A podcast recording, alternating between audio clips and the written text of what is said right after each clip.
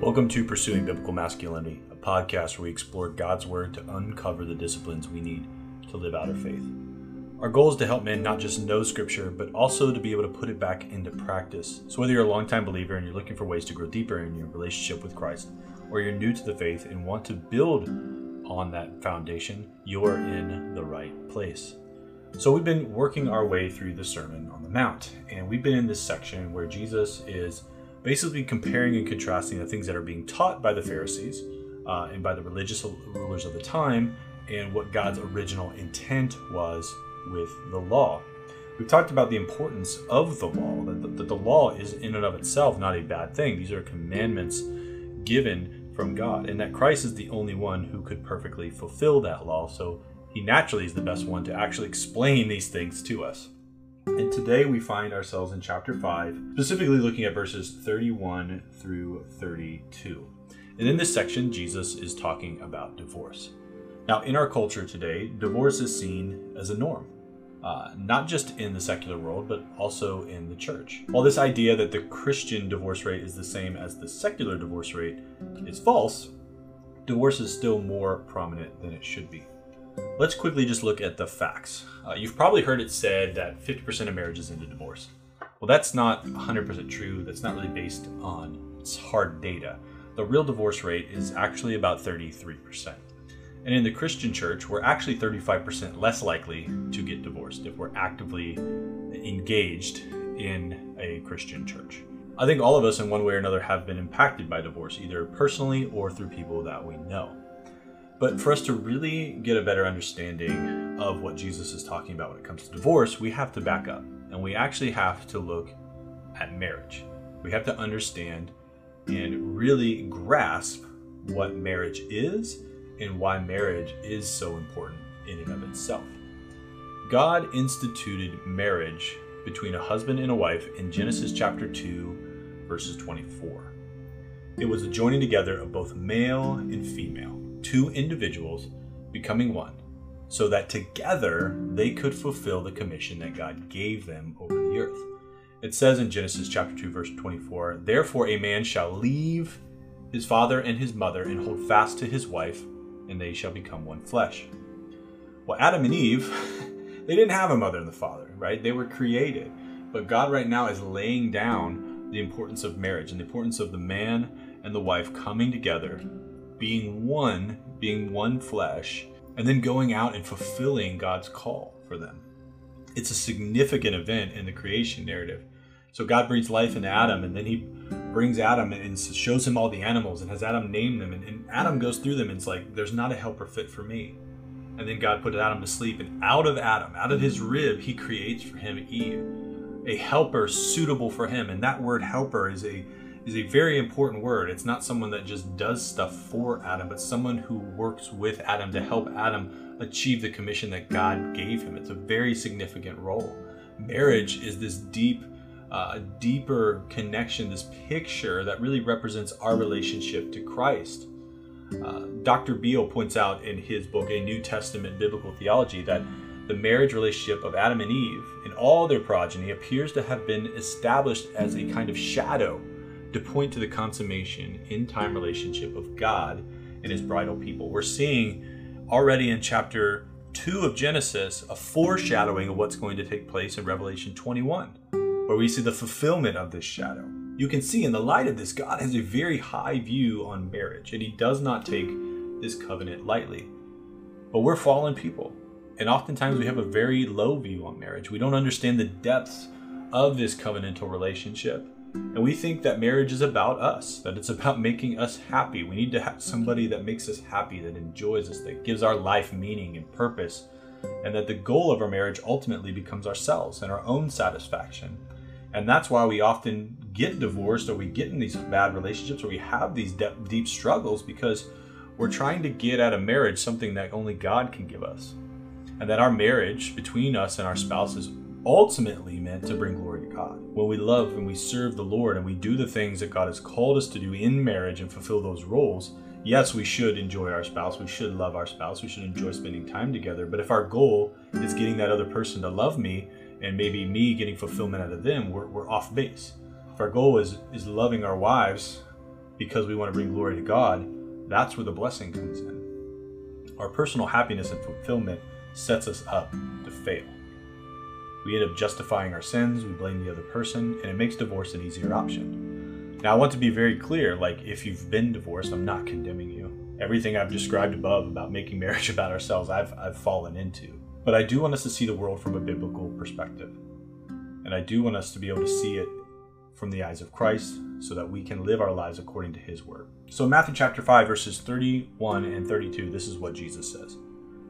It was also said, Whoever divorces his wife, let him give her a certificate of divorce.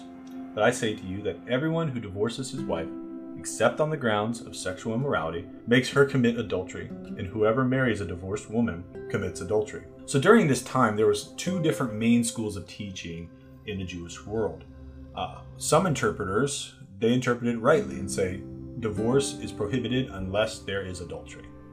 But a lot of the teachers at the time were saying pretty much you can divorce your wife for any reason. It's any uncleanliness is what they would say. So if your wife was disagreeable or offensive to you, you could just say, "Well, I'm going to divorce you and get a new wife." Again, it was all about the human heart, what we wanted. It was these external factors. And Jesus was like, frivolous divorce is not the design. That's not what God designed. The only legitimate excuse or the only legitimate reason is sexual sin, adultery because it breaks trust at a very deep level. It, cuts to the core of that relationship. Jesus expands on this teaching in Matthew chapter 19, verses 4 through 9. He answered them, Have you not read that he who created them from the beginning made them male and female? And he said, Therefore a man shall leave his father and his mother and hold fast to his wife, and the two shall become one flesh. So they are no longer two, but one flesh. What therefore God has joined together, let not man separate. They said to him, Why then did Moses command one to give a certificate of divorce and send her away? And he said, Because of your hardness of heart, Moses allowed you to divorce your wives. But from the beginning it was not so.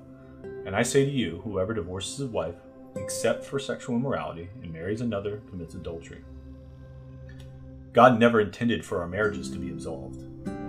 Yes, it happens. There is forgiveness for when we fail. But God desires for us to work out our marriages, work out our issues, uh, to love each other, even in the midst of the craziness of two different people uh, trying to come together. And the New Testament is full of advice for husbands and wives. And for us men, Ephesians 5 is something that we really need to take heart. We need to understand the role that we have as husbands. It's a very, very high role, a very important role, and a role that uh, that is very hard for us to do in fact, we cannot do without the Lord. Uh, but it also teaches us what to do when we have unbelieving spouses. 1 Corinthians chapter 7 talks about that. Having an unbelieving spouse is not grounds for divorce. God sees marriage in a very, very uh, serious light. That's a very, very deep covenant relationship. Even in sexual morality, I think that God really wants us to seek restoration, just like He's done with us. If we look back all through the Old Testament, Israel, time and time again, prostituted itself to other gods, committed adultery to other gods. Uh, the entire book of Hosea is, is, really showing us that in a very clear view, where he calls Hosea essentially marry a prostitute and woo her back. And this is a representation of God wooing us back, even though we whore ourselves out to the things of this world time and time again. I'm not saying that this is easy, it's not. It's extremely hard and painful we are called to love sacrificially even when our spouses may not be living up to the call that God has given them. But that's not our job. That's between them and God. Our job is to be our job is to follow through and fulfill the call that God has given us. And we have to take our wedding vows seriously. And unfortunately, this is something that I didn't really understand for a long time. Thankfully, my wife has a forgiving heart and seeking restoration, and God was able to do an amazing healing as we work for years and continue to work today on building and establishing a godly marriage that reflects the way that God has intended marriage to be. Because for us, we didn't want divorce to be an option. We wanted our marriage to honor God, uh, to glorify God, and to really show our children what it looked like to have a God centered marriage. Now, none of this is easy, and I don't even pretend to say it's easy. It's actually really difficult. It's the hardest thing you'll do in your life is be married. Uh, so, how do we apply these things? Knowing that the Bible teaches on divorce, knowing that divorce happens, knowing that some of you listening to this may have experienced divorce or been through divorce, what do we do with this today? Well, if you're married, I want you to begin to think about your marriage right now and what is the ultimate goal for you in your marriage? Are you looking for your spouse, your wife, to fulfill personal needs, or are you looking to glorify God? And if you're not married, but you're looking that way and you want to be married, I want you to again to ask yourself why.